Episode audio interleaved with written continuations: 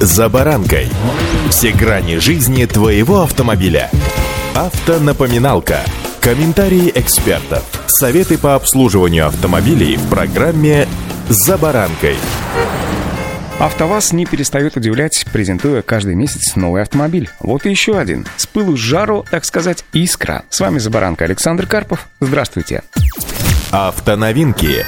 Автопроизводитель отмечает, что второе поколение «Лады Гранты», которое теперь получило новое имя «Искра», начали создавать еще в годы, когда основным владельцем «АвтоВАЗа» был альянс Renault-Nissan. Машину, которая стала бы позиционироваться как ступенькой ниже, чем «Лада Веста», было решено делать на глобальной платформе Common Module Family. Фактически это развитие платформы B0, которую концерн Renault использовал для своей бюджетной модели Logan. Классическая «Лада Гранта» останется на конвейере еще до 2027 года. Как ранее заявлял глава «АвтоВАЗа» Максим Соколов, уходя из России, Renault оставила права на производство автомобилей на данной платформе. Из-за необходимости локализации данного шасси в России у нее даже появилось собственное имя XJO. При этом сразу заявлялось, что новинка получит новое имя, отличное от Гранта, так как последнее останется на конвейере. Продажи стартуют в начале 25-го. В последние месяцы во многих пабликах появились шпионские снимки нового седана «Лада». Судя по ним, у автомобиля будут классические пропорции и сохранятся фирменные X-образные выштамповки на боковинах, знакомые всем по «Ладе Веста». При этом даже в камуфляже заметно, что новая «Лада Искра» как минимум не является копией Dacia Logan. У машин не просто разные кузовные панели, но и иная оконная линия, а значит и различная структура кузова.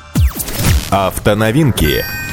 Если внешность новой «Лада Искра» пока остается секретом из-за камуфляжа, то фотографии салона уже дают понятие о том, как будет выглядеть панель приборов. Если говорить кратко, то она сделана консервативной. Щиток приборов остается аналоговым, хотя у той же «Лады Веста» в топовых комплектациях уже приборы заменены цифровым дисплеем. Дисплей в новой «Ладе Искра» тоже есть, но по центру панели приборов, и это явно мультимедийная система. Само расположение дисплея позволяет предположить, что это привилегия топ-моделей. В базе на его месте, скорее всего, будет заглушка под магнитолу, как это уже сделано на Lada Vesta NG. Даже на фотографиях заметно, что интерьер сделан из недорогого, судя по всему, жесткого пластика и по качеству заметно не отличается от салона Lada Granta текущего поколения. Это сделано, очевидно, с той целью, чтобы не возникало внутренней конкуренции с более дорогой Lada Vesta. При этом рулевое колесо обшито кожей, и на самом руле разместились многочисленные кнопки. Существенного выбора силовых установок у АвтоВАЗа в настоящий момент нет. Предприятие выпускает двигатели двух семейств для переднеприводных и полноприводных автомобилей. При этом мотор для Lada Niva И Lada Niva Travel ведет свою родословную еще с первых двигателей, разработанных совместно с Fiat и ставившихся еще на ВАЗ-2101. Поэтому его в скором времени должен заменить силовой агрегат из семейства, которое сейчас используется в переднеприводных автомобилях. По словам президента АвтоВАЗа, запуск «Искра» позволит диверсифицировать продуктовую линейку, так как ее размеры чуть больше, чем Гранта, но меньше, чем Веста. Компания будет представлять рынку одновременно и Гранта, как наиболее компактные и наиболее бюджетные автомобили, и семейство автомобилей «Искра». Получается, что автомобиль планируется позиционировать на ступеньку ниже, чем Лада Веста, но при этом он будет очевидно дороже, чем существующая Лада Гранта. Верхняя планка рекомендованных цен на последнюю с кузовом седан составляет сейчас без малого 917 тысяч рублей, а самая дешевая Лада Веста стоит около 1 миллиона 300 тысяч рублей. Доподлинно стоимость Лады Искра пока неизвестна. Ну, будем надеяться, что из Искры разгорится пламя. Ну, настоящий хороший автомобиль, который полюбится россиянам. Удачи! «За баранкой».